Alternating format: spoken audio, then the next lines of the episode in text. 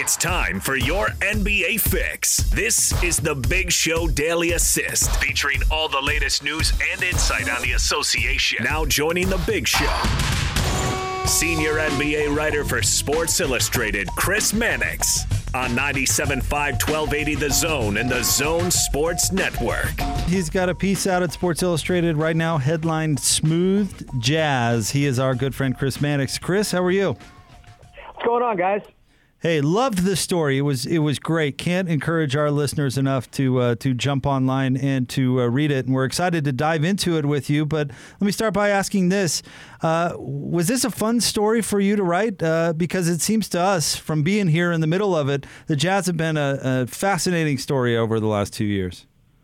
Yeah, I mean, let's put it this way: it was a fun concept uh, I would have liked it a lot more if I had been able to fly to Utah, spend the week there, sit down face to face with Mitchell, with Gobert, with the other guys I talked to, and not, you know, beg Derek from the Jazz to get guys on Zoom for me over the course of uh, several months. But that's just the world uh, that we live in. The Jazz were extremely helpful with uh, with reporting out this story, but I mean, it, it really is one of the more remarkable tales of this season, how a Utah team that was effectively broken in March of 2020 is now going into the playoffs, the number one seed in the West with the best record in basketball. I mean, that is a journey and one I think a lot of players, coaches, staffers get a lot of credit for. And I just wanted to kind of explore that a little bit and see if there was anything new that I didn't know about uh, from reading other, you know, excellent stories by other writers that are out there um, that I could learn along the way. So, Chris, uh, you wrote a lot about Donovan Mitchell, uh, and there's some really interesting stuff in here about him. What stood out the most to you? Well, I mean, a lot of it is how committed he was to studying himself during the pandemic. And, you know, guys were limited with what they could do, you know, during the months of March, April, and May before they could get back into team facilities and at least start to work out again. Um, I know some guys, you know, just kind of took that time off and unplugged and didn't do much of anything. Uh, Donovan Mitchell didn't do that. I mean, he he clearly threw himself into, you know, self-reflection, study, and and trying to find ways to make his game better by watching tapes of himself. And you know, look, not the good ones. He told me specifically, he's like, I didn't watch any good ones. He watched all the bad games or the bad plays or the bad sequence just sitting at his house in uh, suburban Connecticut, just locked in and watching as much as possible. And I think, I think that has helped him this year. It's helped him learn how to get to his spots a little bit better. It's helped him probably learn, you know, the system and his teammates a little bit more um, there's only so much you can do, obviously, you know, during those pandemic months. But I think Donovan Mitchell, as much as anyone in the league, took advantage of them. Uh, I learned uh, a bunch of stuff reading this uh, this article today, Chris. But I want to read uh, one part of it that uh, that I didn't know that I think it was incredibly uh, kind of impactful, and I'll just read from it here. It says, uh, You're talking about Rudy Gobert is back to peak form. Some of Jazz defensive slips last season can be attributed to Gobert's tamping down his aggressiveness. Fearful of foul trouble without experienced depth behind him, after the season, he asked management to bring back Derrick Favors, whom the Jazz had traded a year earlier. They did, signing the 6'9 veteran to a three year, $27 million contract. With Favors backing him up, Gobert is soon likely to become a three time Defensive Player of the Year, blocking shots at a career best rate. Uh, I find it fascinating that Rudy was aware enough to bring back a player so he could be the player he wanted to be and not be timid and play his game. I thought that was I thought that was really incredible from your story today. Yeah, I, I found that that anecdote interesting too. Um, it should it's worth noting that you know, Jazz management did confirm that Rudy did this, uh, but insisted that they were going to do it anyway. So they, they were, you know, it, it, I don't think it was exactly like Rudy convinced them necessarily that this was the right move, but it was clear from last season that, you know, Rudy needed to trust who was playing behind him to play at max aggressiveness. I mean, Rudy last year was still one of the top defensive players in basketball. Every time he steps on the floor, he's going to be one of the top defensive players in basketball. But, you know, people within the organization, really across the league, thought he took a little bit of a step back, that he wasn't the same player he had been in his defensive player of the year seasons. And from asking around, you know, a lot of that, you know, could be attributed to the fact that he was more tentative, you know, believing that if he got into foul trouble, the Jazz defense would really suffer because he'd be off the floor and there wasn't that experienced guy behind him. The relationship, as you guys know, with Gobert and and Favors goes way back years. There's such a familiarity there between those two. So with Favors back in the mix, I think we've seen the old aggressive Rudy Gobert just not fearful of getting into foul trouble, not fearful of making mistakes, knowing that if he does have to come out of the game, there's a guy he trusts right behind him. So I, I think that's a, a wrinkle to this Jazz defense this year that uh, has been a little bit understated throughout. So, Chris, uh, everybody around here knows that uh, the Jazz were up 3 1 on the Nuggets last year, and they lost that thing. And uh, you bring up the point that uh, the Jazz consider that uh, bubble experience a success. Could you elaborate on that a little bit? Yeah, I mean, conventional wisdom suggests that you blow a 3 1 series lead, your confidence takes a hit. You know, everyone I talked to, I talked to probably half the members of that team they all, to a man, said that only made them believe in themselves more. And it, it wasn't how the series played out that did that. It was just that they lost the series, and then they watched what Denver was able to go on and do, beat the Clippers, get to the conference finals, and then look at their own team and say, we lost, like we were a Mike Conley miss away from beating Denver. That could have been us. And it could have been us without Bojan Bogdanovic, who, as we've seen, an elite offensive player, and with Mike Conley, not the player they knew he was going to be in year two with this team, having missed what one or two games of that uh, that first round series. So, yeah, I, I think that the, the fact that they were able to play the way they played, not at full strength, gave them a confidence going into uh, the season that at full strength they could beat anybody. So, in a weird way, a devastating first round loss that under normal circumstances would be embarrassing and cause self-doubt actually did the exact opposite. And it, it gave them a, a confidence that is carried over into this year. You mentioned how the Jazz also, Chris, uh, have changed the way that they've played from shooting earlier in the shot clock to uh, to transition to. Uh, I thought Donovan Mitchell's comments on uh, they're never upset with a three point shot ever is kind of a philosophy on the team. I guess my question to you is, what is the likelihood that that philosophy philosophy stands up to the scrutiny of playoff basketball? I mean, it's worked before. I mean, the Warriors were a run and gun three point shooting team. The Rockets have been a run and gun three point shooting team. So you know, shooting a high volume of threes is not uh, going to hurt you. What hurts you is if you start missing them at a higher rate you did during the in the regular season. That's why you know guys like Ingles and Mitchell and, and all the guys that have been jacking up threes at a high rate. Um, you know they're going to have to shoot similar percentages for this Jazz team to to be successful. So I think philosophically, it's not a problem in the playoffs. I mean we've we've come to the point where I mean, we're at the point where I think the NBA is getting a little tired of the amount of threes. That that you might see them try to do some things to legislate uh, all these threes out of the game in years to come. But for right now, uh, it's a winning strategy. It's a winning philosophy that that Utah absolutely can win. You know, at a high level doing it. All these things that you bring up in your story, Chris, uh, uh are kind of unique. At least you you are familiar with all the teams in the league of everything that you compiled here, what do you think stands out the most? What makes the Jazz uh, unique in, in the most dramatic way? You know, I don't know about. There's so many little things, little wrinkles.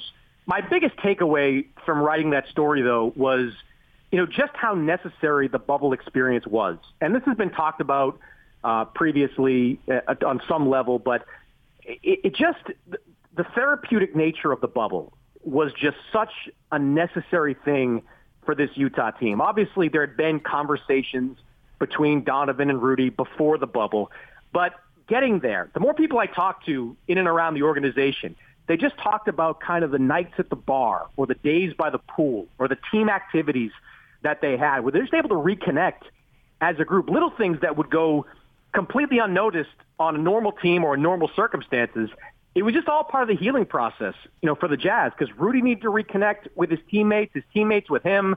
There needed to be more fences mended between Donovan and Rudy. You know, it's to the point where guys, if if the NBA scrapped the season and said, you know what, forget it, we're not going to do the bubble, we're going to start next year. I think the Jazz might have been in some trouble because I don't think you could go into a training camp and have it come together in the same way it came together. Being isolated, and, and Rudy even said this, like, you know, you're, we're here, we're by ourselves without our families. You either come together or you fall apart or something like that. Um, and they came together, you know, because of that bubble. So maybe, maybe as, as much as any team in the league, probably more than any team in the league, uh, they needed, you know, that, you know, 50 plus days, whatever it was that they were down in the bubble. Chris, you were there in the bubble. We remember talking to you. It was actually yep. it was great. We got uh, weekly updates from that very unique situation in life. You know, we may never see again. Uh, but you mentioned the effect that it had on the Jazz. Did it have the opposite effect on other franchises, where maybe it wasn't a positive experience? Uh, I don't know that it had a negative effect on anybody. I think some teams didn't thrive as much as others, and that's largely to do with maybe a mental toughness of those teams. Like the Lakers won the championship, and talent is the biggest reason why. But the mental toughness of LeBron and Anthony Davis and Rondo back then, that that was a big overriding factor. Teams that weren't as mentally tough didn't necessarily play as well down there. So I don't think there was any lasting negative effects, you know, from the bubble on any team that's carried over into the season. And really, I'm not sure there's a positive effect outside of Utah. I think the Jazz just benefited, you know, in such a unique way that it, it was an overwhelmingly positive experience. How much credit should Quin Snyder get for fashioning this whole thing together? Obviously, it's a players' league to some extent. What about the coach? An enormous amount of credit. And I, and I was texting with somebody in the league office today that there needs to be a an award created for what Quin Snyder's done over the last 13 months. I'll be honest with you guys. I, I didn't vote for him for Coach of the Year. He was runner-up uh, on my ballot. I gave it to Tom Thibodeau. I mean, the Knicks, I, they just came out of nowhere. And, and to be a top five team in the East, I just, I couldn't. I mean, I, I expected them to be awful, and they turned out to be a really good team. And Thibs is probably the biggest reason why. But Quin's accomplishments this year, you know, just date back further than December. It's it's March, April, and May when he was formulating a plan to bring this group together. It's the summer months when he played a huge role. When he went to Dennis Lindsey and said, "My biggest goal is to reconnect this team in the bubble." He did that. To changing the offensive system in the offseason or in the in, in the bubble, really doing it on the fly. Uh, that became their philosophy uh, this season. I mean, he's just done a, a absurd job over the last 13 months a job that I'm not so sure any other coach could have done. Like, you know, what he did, you know, stands alone in terms of accomplishments. If not for what, what Thibs did with the Knicks, I, again, which is just ridiculous what he's been able to do. Um, I, you know, Quin would have been a runaway uh, winner on my ballot, even ahead of Monty Williams. I think Quin's job, the job he did this year, uh, you know, in the Western Conference, stood alone. You mentioned uh, your Coach of the Year ballot. Do you want to uh, clue us in on uh, the other awards you voted for, specifically Defensive Player of the Year and uh, Sixth Man of the Year? Yeah, Gobert was my defensive player of the year. Um, as we've talked about, I think he got right back on track to the player that he was. It really came down to Gobert and Ben Simmons. And it, look, I, I don't mind the vote either way. They both do very different things defensively. But, you know, I, I always come back to the fact that Gobert is just, as somebody, as people in the Jazz organization tell me often, is a walking top five, top 10 defense. And that's, that's just rare. You can stick him into a team with anybody, and he, he turned that team – into an elite uh, elite defensive team. Uh, I gave Jordan Clarkson the sixth man vote, and really it was Jordan and Joe Ingles. Those are the two guys that it came down to at uh, the top of my ballot, and I just leaned towards Jordan because it was so close. But Jordan was a sixth man throughout, whereas Joe bounced in and out of the starting lineup. Yes, I know he was eligible for sixth man, but I looked at Jordan Clarkson as being a true sixth man, and while he has scuffled, you know, down the stretch and not been the player he was in the first half of the season to me, he did enough to to win the six man award. So where do the Jazz go from here, uh, Chris? Do do they really have a chance at that, as uh, as Donovan calls it, the ship? The, the, does he is this realistic, or do you think it's more of a pipe dream? Well, I'd say this: you're actively rooting for the Lakers on Wednesday. Like you just don't want to see them in the first round. Like the potential that that could be just a disaster um, if that were to happen in a, in a one eight matchup. Um, so, uh, you know, beyond that, uh, I think they can beat anybody. You know, and look, if the Lakers they have to face them in the conference finals, you know, that's a different story altogether. Right now, with Donovan just coming off the injury, and a major playoff matchup right out of the gates. I don't think you want to see LeBron and Anthony Davis at close to full strength at that point. That's just that's just asking for trouble there. So you're rooting pretty hard for the Lakers uh, over the Warriors. But I look, I don't I don't look at any team you know being invincible in these Western Conference playoffs. I mean, everybody keeps talking about the Clippers. Okay, well, let's see what happens when they get punched in the mouth by Dallas in this first round series. How do they respond? to it. I think the Mavericks can win this series, quite frankly, uh, against the Clippers. The Suns are untested. The Nuggets are all banged up. The Blazers don't play any defense. Like, I mean, there's there's flaws with everybody. Um, obviously, the Lakers are kind of the elephant in the room if they pick up some momentum over the first couple of rounds. But um, if the you know if the if the Jazz can avoid them for as long as possible and then want to face them in a later round, I mean that's I don't think that's a series they're destined to lose. I think they've got more than a puncher's chance to win a series like that. So I think it's going to be real competitive in these Western Conference playoffs.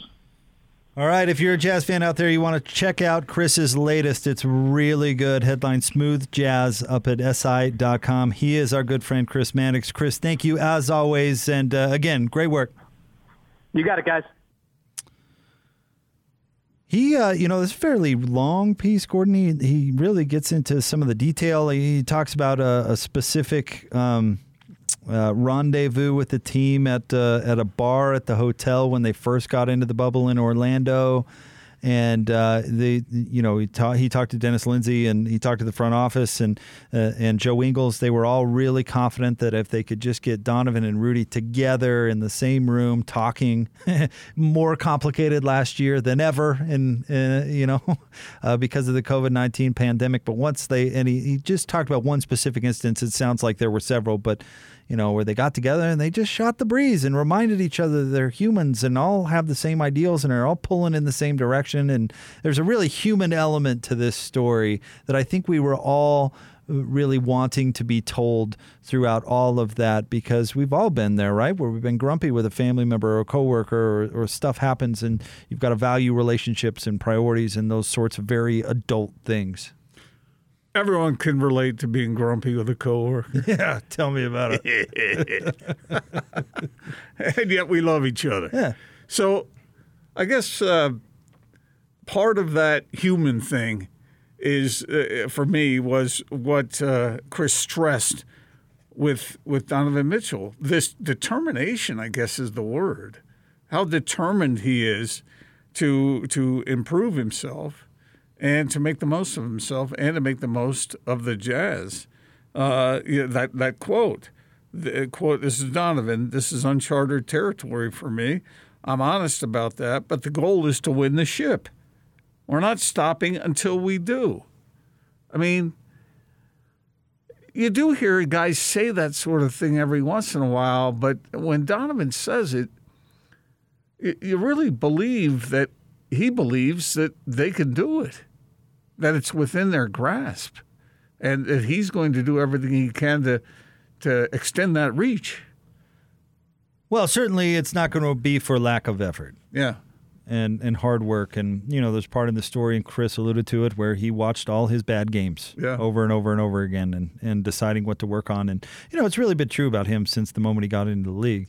I mean, I remember a, a, Quin Snyder interview long ago when he was a rookie, where where Quin Snyder talked about and kind of tongue in cheek running out of stuff assignments to give Donovan because the stuff he says to improve on, Donovan will work and work and work and work, and then come back and say, "Hey, coach, what's next?" I mean, it's kind of been his his drive all the way through, and we shouldn't be surprised that he's turning into the player that he's turning into. As the, the irony to this whole thing, Jake, is the more he works, and the better the Jazz get, the more pressure is on him. Yeah.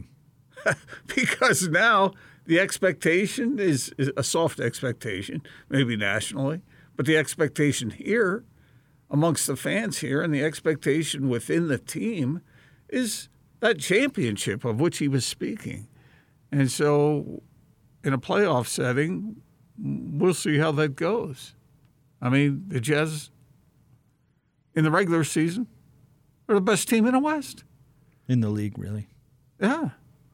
So, so now can you go forward and and uh, hit the hammer right on top of the nail to establish that point once and for all?